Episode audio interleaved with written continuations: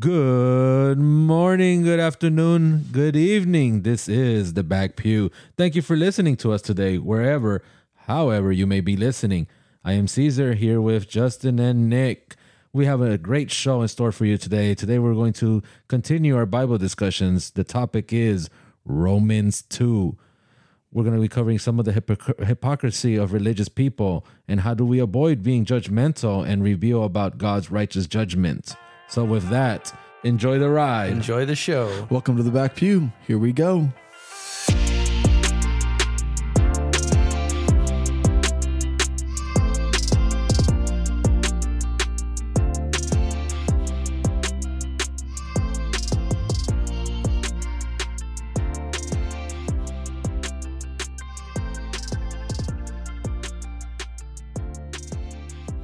All right. So let's uh I was thinking it'd be good just to kind of you know, walk through a little bit of one Romans 1, kind of where we left off cuz I know Yeah. probably a lot of people have skipped around with our uh Episodes. episodes. Yeah, thank you. Thank you. Yeah. so I think it might be good to just kind of briefly go over that and uh and walk us through a little bit of, you know, the context of what Paul's talking about in Romans 2.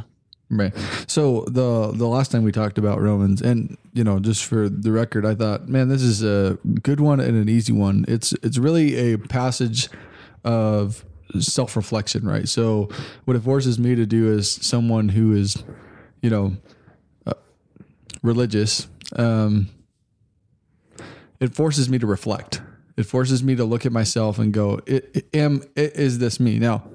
what he's doing in chapter one is essentially the same thing, right? He's saying, um, you know, any way you want to look at it, this is um, this is Paul attacking the Gentile Christians, um, and he actually goes through, uh, goes from one eighteen after he kind of all unites them in one chapter, chapter one verse sixteen. He kind of he kind of gets onto the Gentiles and what they're doing, right?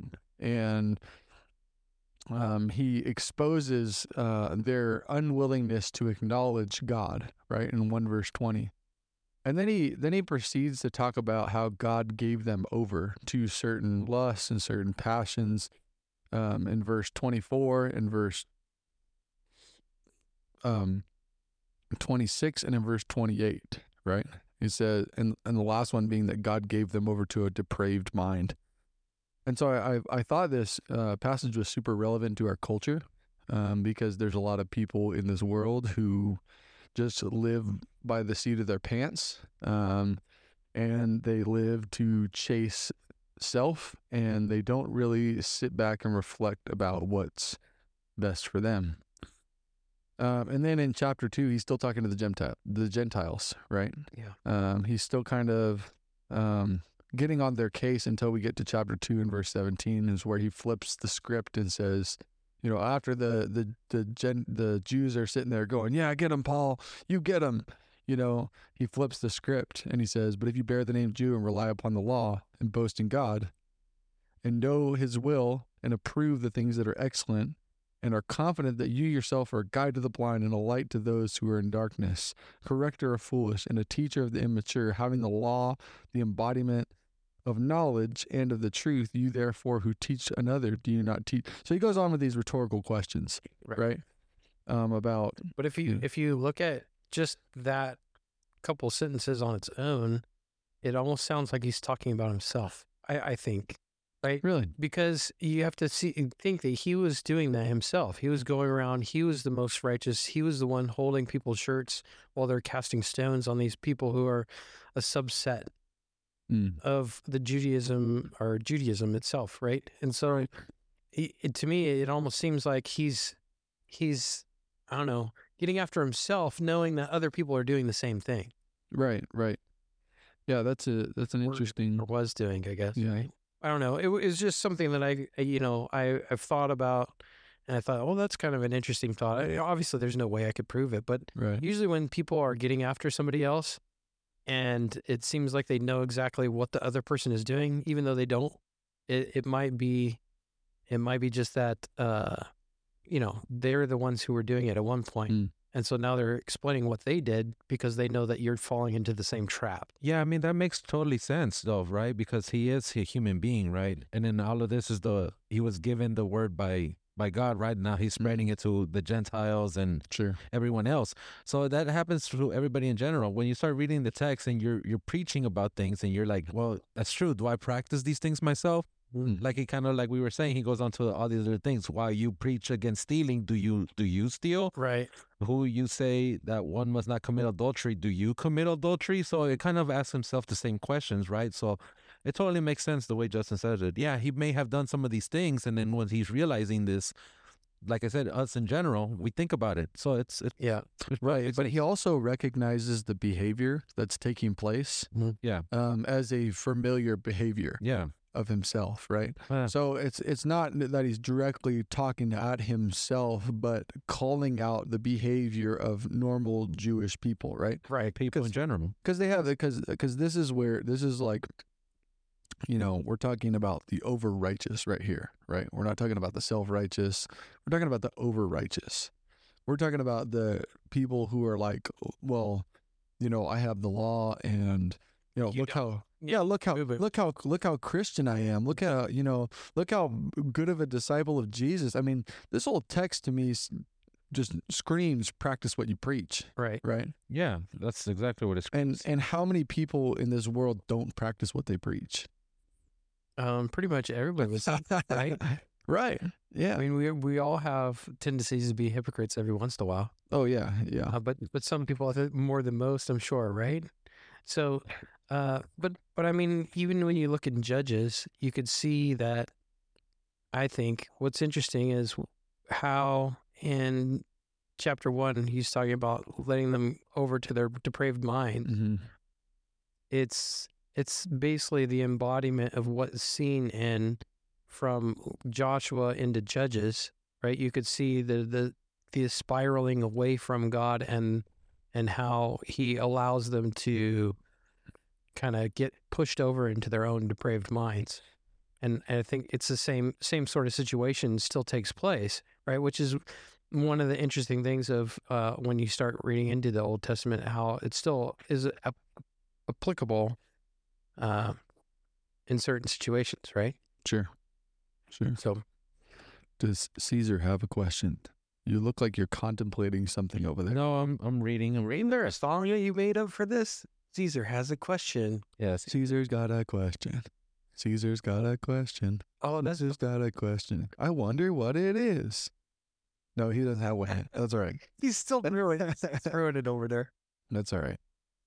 So, I mean, yeah, uh, it screams practice what you preach. So, what, what, I mean, maybe what I'll ask you guys is, is this, um, you know, why wouldn't somebody practice what they preach? What's the gain from not practicing what you preach? You look good. Yeah. But that's basically it. You look good. So if if you're if you're doing it intentionally, you're probably just trying to look good in front of your friends or in front of your peers or in front of whatever. So you Mm. can gain something out of it. Either you gain power or you gain authority or you gain something uh something of value. Right. It's almost, it almost seems like it's a performance. Sure. It could be kind of a performance, like hypocrisy could be, right? Yeah. Like Matthew chapter six, you know, beware practicing your righteousness before men that you may be noticed by them. Sure. Right.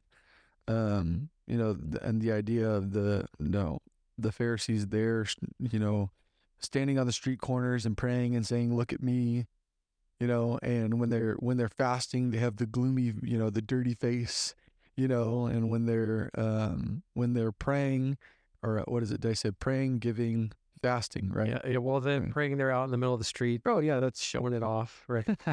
Yeah, Right. I got those mixed up. No, I think I got the question now. So Okay. Basically, it talks. This talks a lot about hypocrisy and people being judgmental, right? Mhm. Um, basically. So how do we avoid being judgmental while recognizing our own shortcomings? How can we apply this principle in our own interaction with others? That's a good question, right? So when he gets done at the end of chapter one, he says, Therefore you have no excuse, O man, every one of you who judges, for in passing judgment on one another condemn yourself. But you because you, the judge, practice the very same things. We know that that judgment of God rightly falls on those who practice such things. Do you suppose, O man, you who judge those who practice such things, yet do them yourself, that you will escape the judgment of God?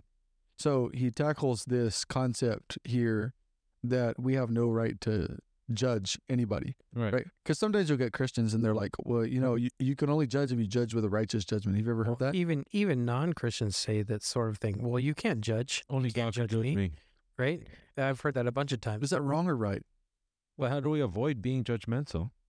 How do we avoid it? Yeah. I don't think I don't. Can we avoid it? Can we avoid it? Yeah. No, what? I mean, ask But it- yourself, can you avoid it? Yeah, no, you can't avoid it. No, because you're judging all the time. Right. Did you didn't you judge what your your son wore this morning? Like you shouldn't be wearing that, right? I just his You play, hairstyle. or oh, No. you- well, there you go. That's my point, right? It, does- it doesn't matter. It's, you're Right. full. There's full of judgments. It's a wrong type of judgment and a right type of judgment. That's what we're we're clarifying here. So, what's the right type of judgment then? Like, what what is there a right way to judge? Yeah. Is there a right? What? How? What do you mean? How? I, don't- I, Is there a I'm right way- trying to a, a- figure out how to answer the question. by Like, is it okay to judge without voicing what you're thinking? yeah, I sure. Okay. Why not? Is there? Is there? But- so, so But, what? but then, but then, in, I think it says it in Romans two sixteen that Paul speaks about God judging the secrets of man through Christ. So I think right there it also says two sixteen. Sorry, look. Yeah, he he's basically saying, hey, According to be my careful gospel because of men by yeah. On that day when, according to my gospel, God judges the secrets of man by Christ Jesus. So Right. that means you're still gonna get judged even for your thoughts, right? right, that's right. It's God's job, though. Yeah, it's not our job to do that, but but Right. it's our job to if I have a brother who's doing something, right? I- I believe it's it's more of a brother issue than than an Mhm. outside the church issue. So if I'm if I know that uh, Nick, you shouldn't be doing that, right? And so I'm going to take the time. I'm going to say, hey Nick, please don't don't pick your nose. I don't, or I don't know, whatever, right? Something weird. Okay, I'm just going to pick on that because why not? Right? Hey, dude, you shouldn't be picking your nose. And you're like, okay, no problem. And then I see you doing it again. And then, but also Caesar saw it. So then now we come together and we're like, okay, dude, we saw you do this a couple times already. I, I know it's difficult, right? But if you keep doing it, we're not going to do the podcast with you anymore. yeah, exactly, right? We're we're done because you're getting it all over the the soundboard, right. This isn't this isn't going to work out, right? So, uh, which is the more biblical way of approaching, you know, some sort of a judgment on somebody. But I think the judgment based upon, you know, oh my goodness, that guy's wearing the wrong shirt or the wrong pair of Right. pants. No, that's not that's not the right And- kind of. and you can come at it like that but I, uh, but I also think they're they're in in coming and confronting what someone is struggling with you have to come with grace too you know you have to come at it from an angle of like hey I could fall in the same entrapment right I could fall into the same trap you know I could be telling him not to do it and the next the next day I'm tempted on my way to work to pick my nose you know that's unrealistic but you know but then that makes you a hypocrite right Sure. so what in the world did you bring that brother out for, right? And and then there's judgment that pushes people away, right? There's the kind of judgment where it's like, you know, um, you know, um, for example, we can't hold non-Christians to Christian standards, right? Correct. So if so, like you said, and I think you pointed out perfectly that you know if a if a I mean I think it's uh, hey Caesar, would you pull up? Um, can you pull up Galatians chapter six, verse one and two? Just pull that up real quick. It's a brother or sister. It's not necessarily uh, someone outside the church, uh, church family, right? Because Yeah. it's it's something that we should be doing internally, like a brother and a sister, not like not from a stranger to another stranger. Hey, uh, you shouldn't be doing that because the Bible says so. Well, Right. you're not held to that standard, but God will. God will hold you to the standard, not me. It's not my responsibility to hold you to that, but it's my responsibility to warn you if you're a believer, and I know you are, and we share the same viewpoints. I'm going, it, you know, eventually, if you're continuing to do stuff that I know is wrong, I'm going to say, hey. Uh, probably not a good idea to do that, and here's why I think that. I, I don't see that as complete judgment because I'm not the one placing the final judgment, but I, it's more of a warning or a concern. Well, yeah, and I think that's a better way to approach it. The the the thing that you have to be, I mean, I think you have to be extremely careful of is is um well, okay, let's take a teaching of Jesus for example, right? Um what does he say in uh in chapter 7, right? We judge someone's speck while we have a log in our own. Yeah. yeah, a plank in our own in our Yeah. own eye, right? He's, yeah, he's basically saying, hey, you need to be paying attention to what you've got going on before you start placing a judgment on somebody or trying to help remove a speck out of somebody. Sure. You've got the. If, I think the way that I took it was like, if I'm dealing with the same problem you are, then I need to work on myself before I start trying to work on you. Yeah. Right. Yeah. And I don't know. I'm more of a self, uh, like, uh, non people person, anyways.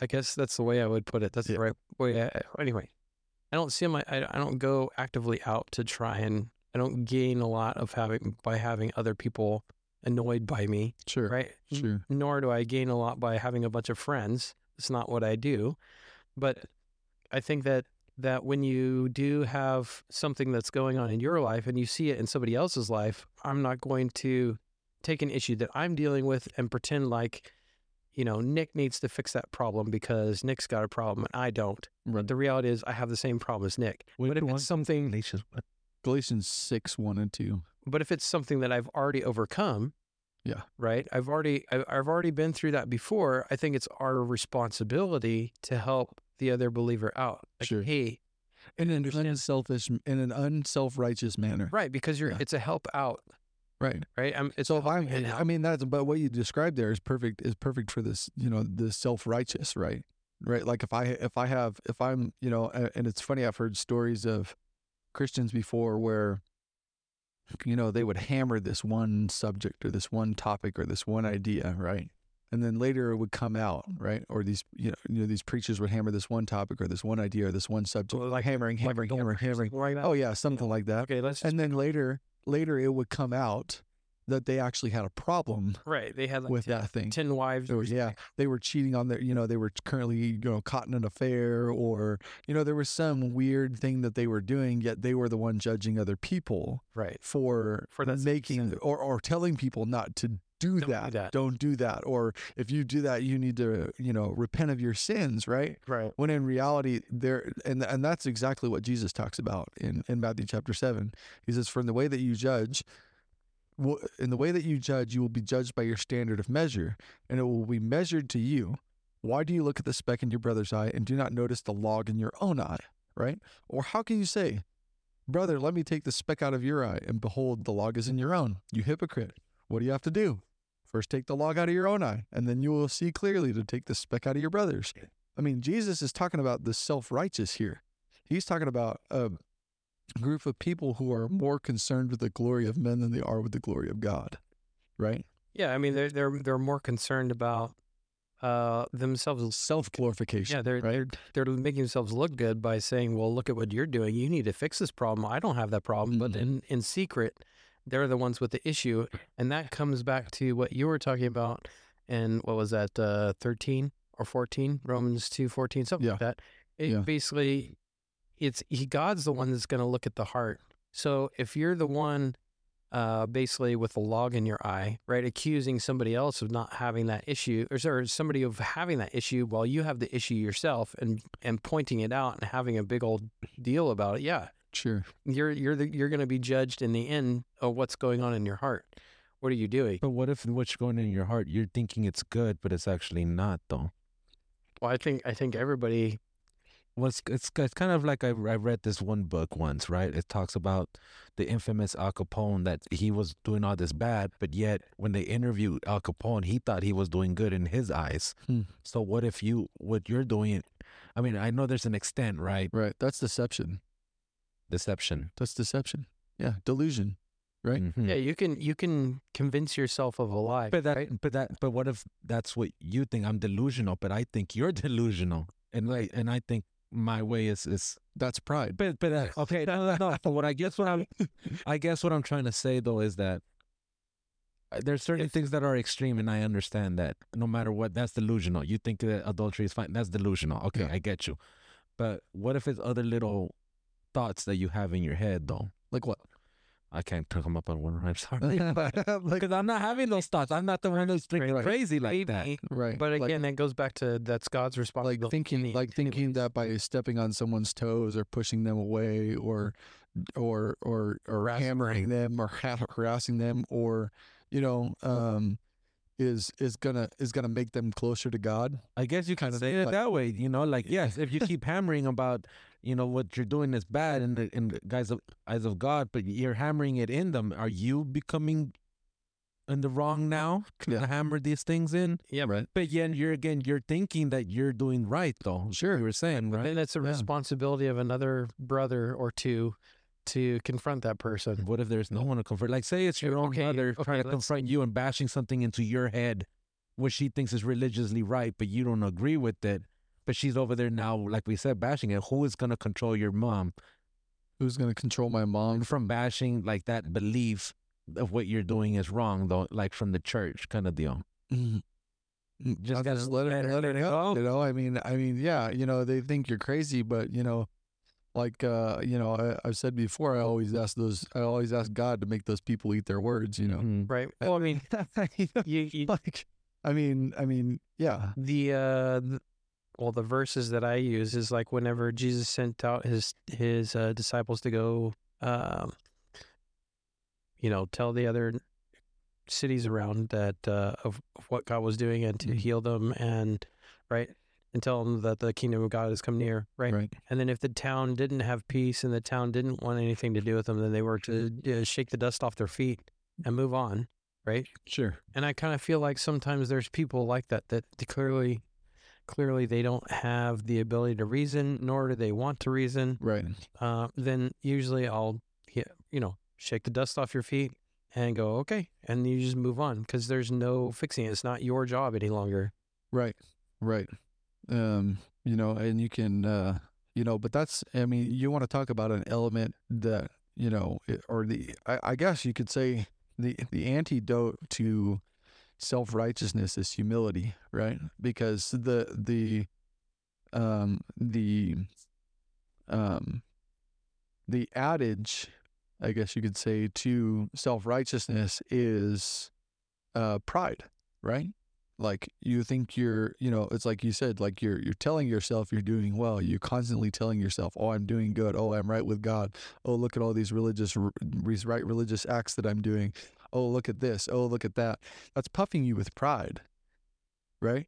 So the the antidote to that would be having uh, the ability to be humi- to be humble, right? And say, "You know what? Maybe I wasn't right on that. Maybe maybe I was wrong. Maybe I treated that person wrong. Maybe, you know, um, I, I blew my top and that was the wrong thing to do. Maybe, right? Maybe my pride got the best of me, right? So, so you could sit there, but then there are people who don't, who don't reflect internally. They don't sit there and go, oh, well, what about me? They just go, oh, yeah, yeah, yeah, yeah, that guy, that guy right there, he did that. You know, that guy, that look at all the mistakes he made, right? And you start pointing the finger and what it causes you to do is to stop reflecting internally. And ultimately, that puts you in a wrong position with God because you forget that God is ultimately going to judge you. Right? Right. So my next question would be actually is that if we read in Romans from 12 to 15, you know, it starts off with, For all who have sinned without the law will also perish without the law, and who have sinned under the law. So we keep going all of this. And then from what I kind of read is one, two, one, two, three, four, five, six, seven, eight, nine different times law is mentioned in those little paragraphs. Yeah. What law are we talking about? The law of Moses. Right. The law of So- Moses. So you have to realize that the law is is the uh, standard for judgment, right? The law has always been the standard for judgment. The, the, you just you could take the 316 rules that they have, or you could just take the Ten Commandments, which is fine, but that's the law. Is the law the Ten Commandments? Is that yeah, what it is? basically. we- we- Well, you're talking about all the Levitical laws as well, uh, but that's what they're looking at as far as fr- from the Jewish perspective, right? So the law is always it's always there, um, but for the most part, it's summed up in the in the Ten Commandments, which is also summed up a second time by Jesus, right? So when you look at the law in its totality from the Old Testament viewpoint, which is what these Jews are looking at, um, what they're what they're seeing is, uh, you know, all these different specific things that they're supposed to not do or do, and so when he's referring to being under the old law completely or under the new law completely. It's like a day and night sort of a situation going on, right? So you can't choose one at one point and then the other at another point and Mhm. mix it. That's what he's trying to say. You can't mix the two the two rules. Uh, but uh, what he's also saying is that everybody has the law written on their hearts now, which was a prophecy in in one of the minor prophets talks about it, right, right where Jesus is saying, I think Hosea maybe, where he's saying, Hey, the, I'm no longer gonna give you the law because you won't need it. You won't need to know the law. No one will say know the law. Everybody knows it, Mm. right? Because I'm going to write it on everybody's hearts Mm. so that they know it's that what it is. Right. And so that's why a lot of the time when you're talking to somebody who's a non-believer who doesn't want to believe, they're like, "Well, yeah, I don't, I don't, I don't think murder's good." Okay, but why? Mm-hmm. Well, because I don't think it's good. Well, right. Well, where did that come from? Right? Who decided it wasn't good? Right. right? And so the who decided it wasn't good or the moral standard that it came from, it's the moral standard's coming from God and he's placing it on your heart. Right. That's that's what I mean by everybody will know the law and I think that's also what what Paul is basically saying here is that everybody knows the rules, right? And so you can't say you don't know it, but you can't you also can't say, well, I'm going to you know, view these laws and not these ones this time around and I'm only going to do this and not that one because I don't feel like it. Right? It's it's either all in for the Old Testament or all in for the New. But the old the Old Testament laws will get you nowhere. Because, you know, offerings and sacrifices God didn't desire. That's not what he was looking for. It was a heart change Mm. in, in his people. And it, his people rejected that. Sure. The other thing um, I think we need to point out here for all who who all his all who have sinned without the law, and then he mentions at the end of verse twelve, all who have sinned under the law. Now, um, if if eh, go over to Romans chapter three, because I feel like this is a common theme, we find him saying, "What? For all have sinned and fallen short of the glory of God." Right. So essentially, essentially what we're seeing here is him is him you know it's like a precursor to what he's going to get to in chapter 3 and what he's really going to and the problem he's really going to deal with right because he's been dealing with it he deal, dealt with the gentiles in 18 through 34 and then he dealt with the jews in in 17 through 24 and then he deals with everybody in chapter 3 and he levels the playing field and he says you know it, not it wasn't just Jews, it wasn't just Gentiles, right? He even does it again. He does even does it in in twelve. He says those who sinned without the law and those who sinned with the law, right, will be judged by the law. Mm-hmm. Period, right? Uh, and then it is for for it is not, and this is important. For it is not the hearers of the law who are just before God, but the doers of the law who are justified, right? So it's not the people that just you know. I mean, you want to I want to put this in perspective a little bit. You know, you could say something like, okay, yeah, I go to church and I hear a sermon every Sunday, you know, but do I just hear it or I do, do I do it? Right. Um, do I, do I, is, am I being patted on the back to, you know, make myself feel better or am I really being convicted by what the word is telling me? So then you throw the other side of it is well am i am i a doer or am i a hearer right because sure you look like you had Well, I do, I do. Well, Go ahead. he- I was thinking about it a little bit more on that on that line of thought of, uh, you know, he's bringing you, he's uh, bringing up the point that everybody everybody sinned and fallen short of the glory of God. Mhm. Right. That's that's the point. Yeah. Um. So he's showing, he's trying to, in these, I, I don't know, thinking about it, it's almost like he's trying to bring out the fact that it doesn't matter what you do, right? Everybody has the problem. Everybody's sick. right Right? He's pointing out the sickness, right which is the sin. Right. The sin is the sickness. And the only way to do it is say, yeah, everybody has the law. Everybody has issues with the law. Everybody's breaking the law. Right. So therefore, everybody has sinned and shall sh- uh, fallen short of the glory of God. hmm Right. And so now, now then later, I'm sure he's probably, well, is it the cure, right? Right. The cure for that. So, Right.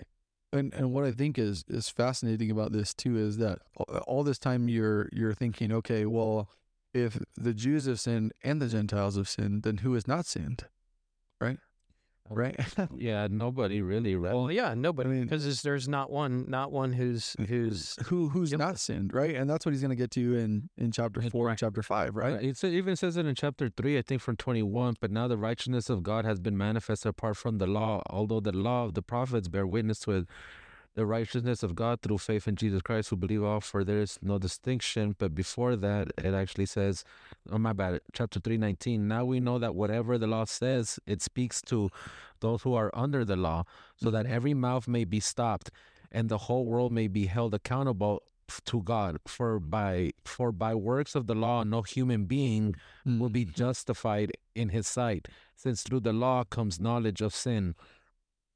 Right? Yeah, Mm-hmm. yeah. So he's he's basically saying without the law, you wouldn't know you had sin to begin with, right? Because you didn't know, you don't know what coveting is without me explaining what coveting is. Just like whenever my daughter does something, my son does something they shouldn't do, and it's the first time they've done it, I have to explain why it's something not to do, Sure. right? Yeah. Yeah, because then it comes going Or they know, Or you they know, know, or they know and they do it anyways. Yeah, sure, sure. Because you, we all, all of our kids have done that too. Yeah. It's like you've told them not to do that, they do it anyways, right? Yeah, sure. Uh, Yeah. Then it continues saying, For there is no distinction, for all have sinned and fall short of the glory of God, and are justified by his grace as a gift through the redemption that is in Christ Jesus, right? yes. Right, and that's that's the cure for the disease. That's what I'm. That's what I was kind of pointing out. Is like he's he's building up a point that everybody is sick, and then he has to show the cure afterwards, right? Because you can't. I can't just give you a cure, right? So if I if you come into my office, I'm I'm a doctor, right? We'll play a game. I'm a doctor. You come into my office, and you're sick, but you think you're healthy. There's nothing wrong with you Mm-hmm. right? You think. And then I'm standing there with the charts and I'm like, oh man, this guy's sick, right? Am I just going to give him a bottle of pills and say, here, you need this? Because you're going to say, I don't need pills. Why are you giving me pills for? What, what do I need this for? What's the point? Right? So the, the whole reason behind um, behind Paul discussing the law and everything um, is is for that, so you understand why you needed the pills, Mhm. why you need the Savior. Right. Right. And and you could you could look at what Jesus says in Matthew chapter nine, uh nine twelve. He says, It is not those who are healthy who need a physician, but those who are sick. Right? Go and learn what this means. I desire compassion and not sacrifice, and I did not call the righteous but sinners. Right? And and so, you know, hey, if somebody's if somebody's right if somebody here is righteous, right, then they should be able to then they shouldn't have this need for Jesus, right? If we could do it on our own, what do we need Jesus for? What do we need the gospel for? What do we need God for? Right? And that's kind of kind of the funny thing. And I was thinking about this, um, thinking about this today, um, actually. And it was this uh, idea um, that, you know, when you look at the creation story, you go back to the beginning of Genesis, right? God created man to co-rule and reign the world with him, right? In, in other words, there was a partnership there.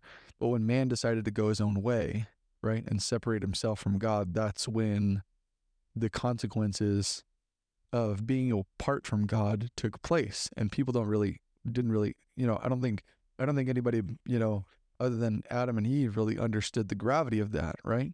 Until you get to somebody like Abraham, where he is totally and completely connected to God. So go down to chapter 4, verse 1, right?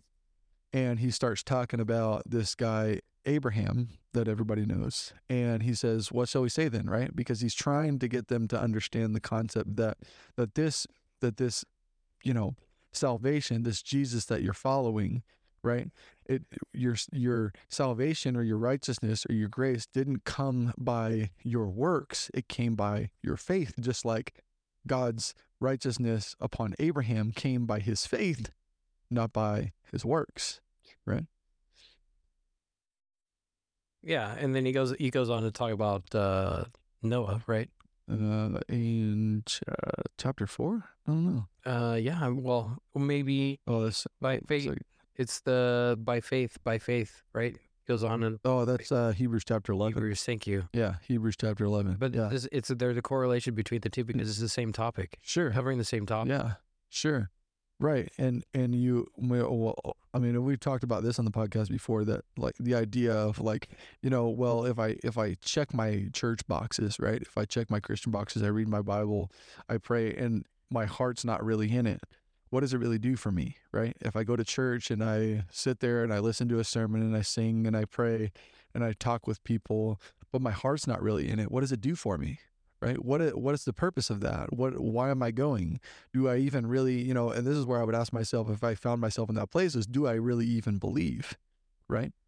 If i found myself just checking boxes because i thought i needed to check boxes that's the wrong attitude to look at it with too is it not? Yep. yeah. Have i said it all? Well, no, I- no, but I, I, I don't disagree with the the statement. I mean, it's a it's a problem, right? the other the other uh, kind of topic that we started talking about was uh, the circumcision of the heart, right, and the transformation and transformation that takes place, or what should take place. mm-hmm. And so Mm. the the idea that Paul is talking about about circumcision is obviously an actual one, right? Because he's talking to the Jews who are supposed to be uh, on the eighth day circumcised with their male. sure And so what does that mean, right? So you're going back to the promise with with Abraham is what you're doing. So the covenant with Abraham was that he would uh, circumcise all the males in his family Mm-hmm. and that that way uh, God knew that Abraham uh, the that would that would be the the covenant between God and Abraham to remember this is that God made a promise to him that he would be a father of many nations. Right. Then God uh kind of foresaw this happening already and purposely made us males come out that way. What do you Make us get shot. Well, I mean, I'm not saying. Oh. I'm just saying. Either, Possibly. you get shot either way. So right. Well, I mean, like Some people don't, but yeah. So then, does that mean that you are not longer in this covenant? Then No, well, you don't have to be. Th- This is the kind. This is the exact problem that that's dealt with in Galatians, right? You've got a you've got a uh, a group of people who are adhering to a to a Jesus plus concept of salvation. Right. Right. Jesus plus the laws. yeah, Jesus pr- plus the law. So so Paul's uh, proposition there is was you know if you want to talk about Abraham and the covenant was Abraham made the pro was the promise made to Abraham before or after the circumcision, right? Before. Yes. So uh, the exact point there, right? And Paul does a couple of other things, right? Like he talks about how he dealt with this this other gospel, this false So you're gospel. saying that he he that God told him you got to chop it, and then in order you're gonna be. Well, it was a sign of the covenant. It was a sign of the covenant. It's between like- God that, and man. How did that come across? That's what you're saying. You Okay. said that that happened before, right? Real. But but hold on, hold on. Let me let me let me try a different route. Okay. Okay. Uh God's promise to man that he wouldn't flood the earth again was a covenant that he created basically upon himself that I'm not going to flood the earth again. I'm not going to kill everybody by flooding the earth. And what was the sign of that? The sign of that was the rainbow in the clouds. Okay? So when you see a rainbow, it's not it, it's yeah, it's for us to look at. It's pretty, but it's for God to remember. It's for him to remember, oh yeah, I I'm not going to do this again. Right? Hmm. And so when God is telling Abraham to circumcise his uh, males in his family, it's for that for it's a symbol. It's like um, wearing a wedding ring or something like that, right? It's for us to remember God. It, it's a covenant between the the two parties, but it's not something that that's that covenant is over. There's a new covenant now. What's the new covenant? Well, Christ died for us, Okay, right? gotcha. So this is before Christ died. This is the The old. covenant was that you gotta chop chop. Well, yeah, We That's the. I mean, that's what it sounds like. Back in the day, you gotta do what you wanted and So glad this is not on YouTube. I'm trying. You know, maybe uh, maybe Nick's got a better explanation than I do. But I mean, the the the, the idea of the covenant it's it's it's a it's a binding transaction. It's like buying a house. Is this right? Romans right now? Romans that we're reading two and three and four. Is this Yeah. all before Jesus, right? No. No, no, no, no. This is after. Because it's still talking about in this blessing, then only for the circumcised are also for the uncircumcised. Well, or- well, he's dealing with a problem. He's dealing with a problem that's happening in Rome. There's some there are some Jews that were, you know, most likely at Pentecost who lived in Rome, right? And they they heard uh, they heard Peter and the apostles preaching, and they were there during the time when Jesus was crucified on the cross, and they did exactly what was said in Acts chapter two and verse thirty eight. And they went back to wherever they came from, and they started this church. And so, and then you know, probably Jews and Gentiles both right at that at that particular point and then you have this this con this contrast of like okay now we're fighting like the gentiles are better than the jews and the jews are better Uh-huh. than the gentiles right and so the the friction that paul is dealing with here is that we we're there nobody has it better than anybody else Yeah. right? Right. that he's he's leveled the playing field and what he's trying to get them to understand right so if you go if you go over to uh, chapter 15 in verse 1 when he 15. yeah chapter 15 when he goes to apply all of this um no. hold on 15 verse Yeah. uh 15 verse 7 Okay, right hang on tight, hang tight. For 12, 13, 14, and 15. What verse? uh 15 verse 7 but let, let me explain to you what what's going on here so at the end of chapter 11 he stops like his his um you know um talking about i guess what you would say is more doctrine between chapters 1 and verse 11 and chapters 1 and chapters 11 right? And then chapter 12 is like his application of all that he's talked about in those first 11 chapters right? And so what he's trying to get them to do is understand that you guys have to work together, right? And so 15 verse 7, therefore accept one another just as this Christ has also accepted us to the glory of God, Mm-hmm. right?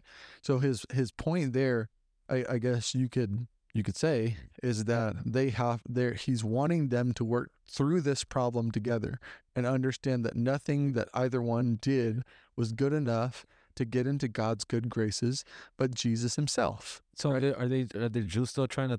So again, the, why does it talk about a lot about circumcision in this then? Because they're still because that's So the, problem. So the problem that the, the, the so the problem is that the Jews thinks we're better than you because We're Jews. we're still yeah. we're Jews we still get it chopped. Yeah, and they're no, there's not that. Is they're better? They they are the chosen people of God. Yes. Right, And they are teaching Gentiles that are coming into the church that need you to have do to be circumcised. That you need to be and chopped. be s- in order to be- And then Paul is telling them, no, No. they don't need to be chopped no more. Yes. Yeah. That's the old way of doing things. Right. Right. Now says that the Right. new way is because we were saved through Jesus. Yeah, Oh, saved right. through grace, okay. So now, not by works. okay. So now we that's why we don't need to get chopped no more.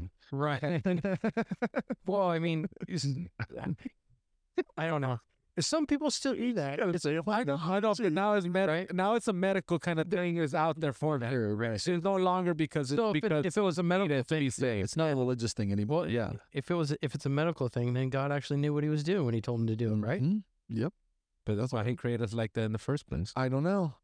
God This is the way he made us. You know, It's one of those questions you can ask. You can ask. Get there. get that. I, I got to read between lines. They can see Caesar like like God standing in front of everybody. Does anybody have any questions, Caesar? I me, me, me. I've been waiting to ask you for this one. Chop, chop. hi God hi God Caesar with that. Hi- hi God Caesar born 1989 and till this um I know. why yes yes I know you know but uh why well anyways well because Chop, chop. well because chop chop but why chop Uh, chop uh, guys, it was really a joke. That's all. I'm just kidding. no, um, but that's that's kind of that's kind of crazy though, right? Like that's that's the problem that they're dealing with, right? So the same problem is dr- addressed in Galatians, right? When you read the book of Galatians, like you go to the first, you go to the first ten verses of Galatians. What? now I got so uh well I guess this will be another question for God then right? It's like well why did Jesus have to be born at that specific time? Like was the world going for a back letter where it's like going to complete crap that okay we need a new way to save the world, and we're gonna send. I'm gonna send Jesus now, He- compared to when he sent it to before the To the chop chops. Yeah, Okay, so uh, that's an interesting question. It is a God question, but if you look at the history and, and how long things took to spiral out of control, I get, I think that you're right in assuming that the world was going towards towards crap.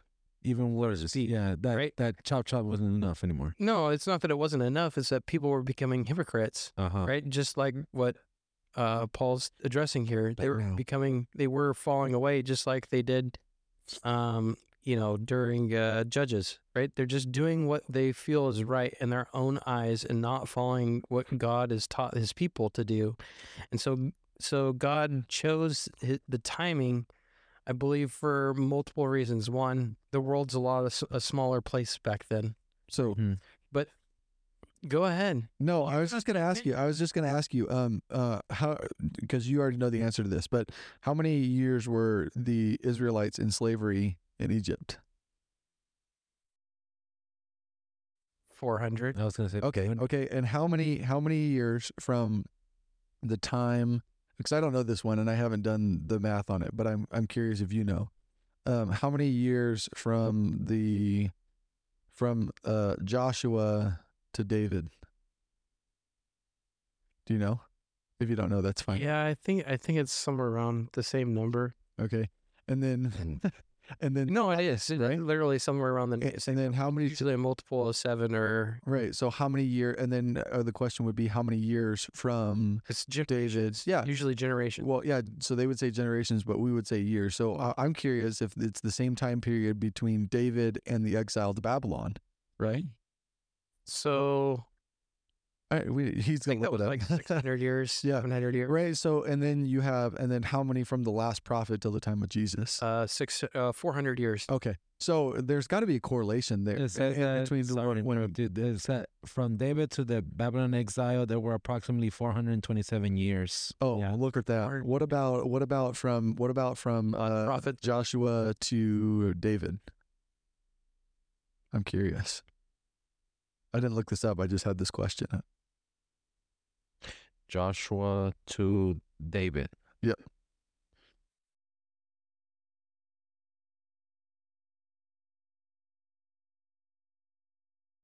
Four hundred twenty-seven years. Okay. So they were pretty much the exact same. So, uh, well, it's a- for so that's one of the things that God does. That's that's amazing. So- just like the Bible's amazing because it's it's like okay, these people are all writing in different locations, and then whenever it gets put together, it works. Right. And the same thing with like the years and the dates and the times of things that take place, or the locations even, where you're like, hold on, that's the same location. If you go back, that's the same location that, uh, you know, uh, Abraham was supposed to sacrifice Isaac, right? Yeah. Yeah. So then you're, oh, really? Oh, that's interesting.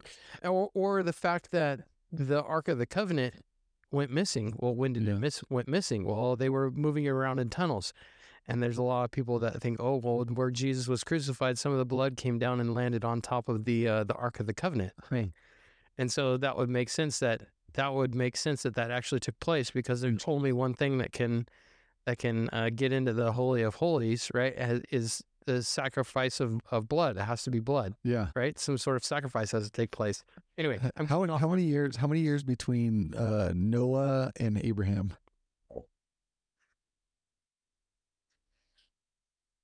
oh man, like 500 years, maybe 600 years. It says 292 years. Okay. So there's a bit there's a pretty there's a pretty big back. So that so we're missing a couple years there. But that that isn't that interesting? You asked that question like why why why did Jesus come at that particular period in time? And I and I and I don't I don't wonder if it has something to do with the period of exile of the Israelite people. Because the Jews would have believed, at least in my opinion, that they were in under Roman exile, right? When Jesus, when the Messiah comes, which is why you see evidences like in John chapter, I think it's 18, where Peter pulls out his sword and cuts off the ear of Malchus, right? And then Jesus puts it back on, right? Peter Peter thought he was Yeah, I know, right? That's wild. Peter thought he was starting a war, right? And and so here's how this here's how Well, I mean, at the same time, Jesus is like, well, if you have a purse, go get go get your money and trade it for a sword, right? right. I mean, he was. They were pretty amped up at the time Yeah, because they were thinking, "Oh, this is it. We're gonna have our, you know, our Messiah who's gonna reign forever, and he's gonna be on David, King David's throne, right? Sure. What they were looking for, but they had misun- misinterpreted. right. Well, here's where it gets even clearer. When you look back, I think it's in Mark chapter 8 and verse it's like 31 through 34. And Jesus uh, gives him this suffering statement. He tells Peter, Look, I'm going to go to the cross. I'm going to die. I'm going to be rejected by my own people. And Peter says, No, you're not. No, No, you're not. Uh uh And Jesus, what does Jesus say to him? Get behind me, Satan. They thought they thought the Messiah was going to bring them back into power, like bring Israel back as a power. They thought he was going to the Messiah was going to be like King David, right? Hmm. And he's going to put them into military and economic power. And so their perception, right, of Jesus isn't isn't really changed until he resurrects from the dead. Because they're like, why did this guy die? Like, like we spent didn't three understand it. Right, and then why? And then you gotta imagine like the the days between when they're thinking about like our, the guy we just spent three years of our life with just died on a cross and was buried in a tomb, and he keeps saying that he's going to be raised on the third day, but I don't really understand exactly what that means.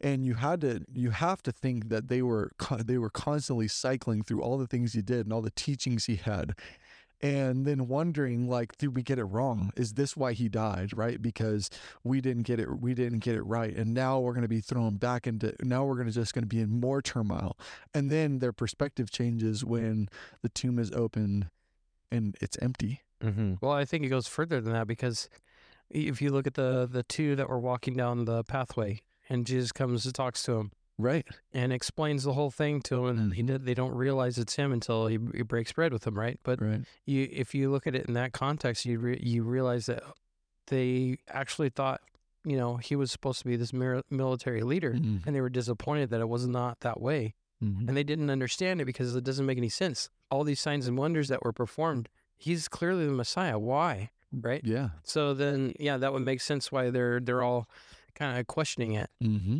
Yeah, and it, and it's kind of it's kind of crazy to me to to think about that. Like the the you know he was the one.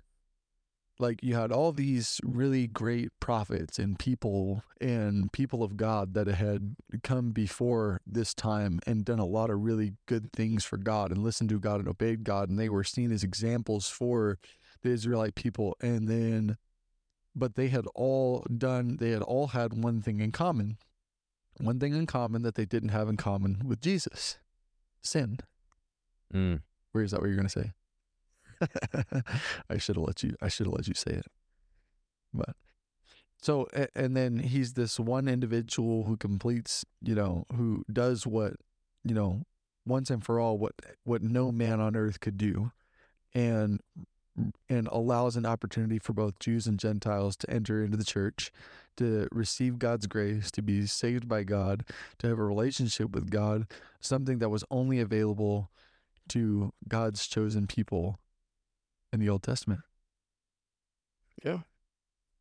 You know, sometimes sometimes I actually question that part of it.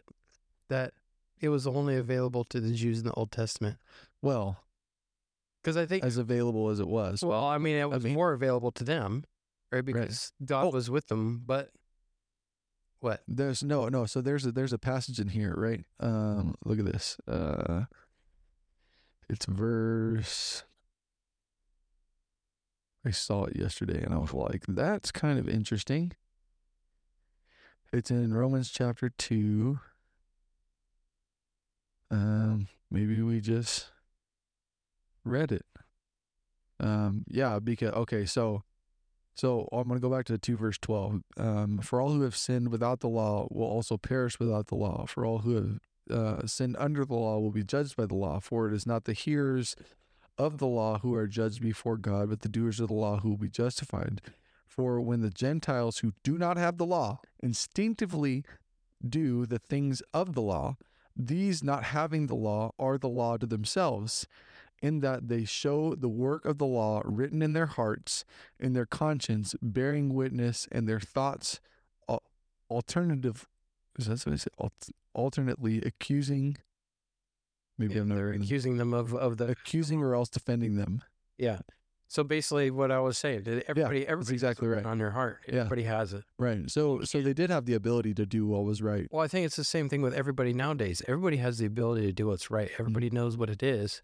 It's just what you do with that cho- what you do with that knowledge.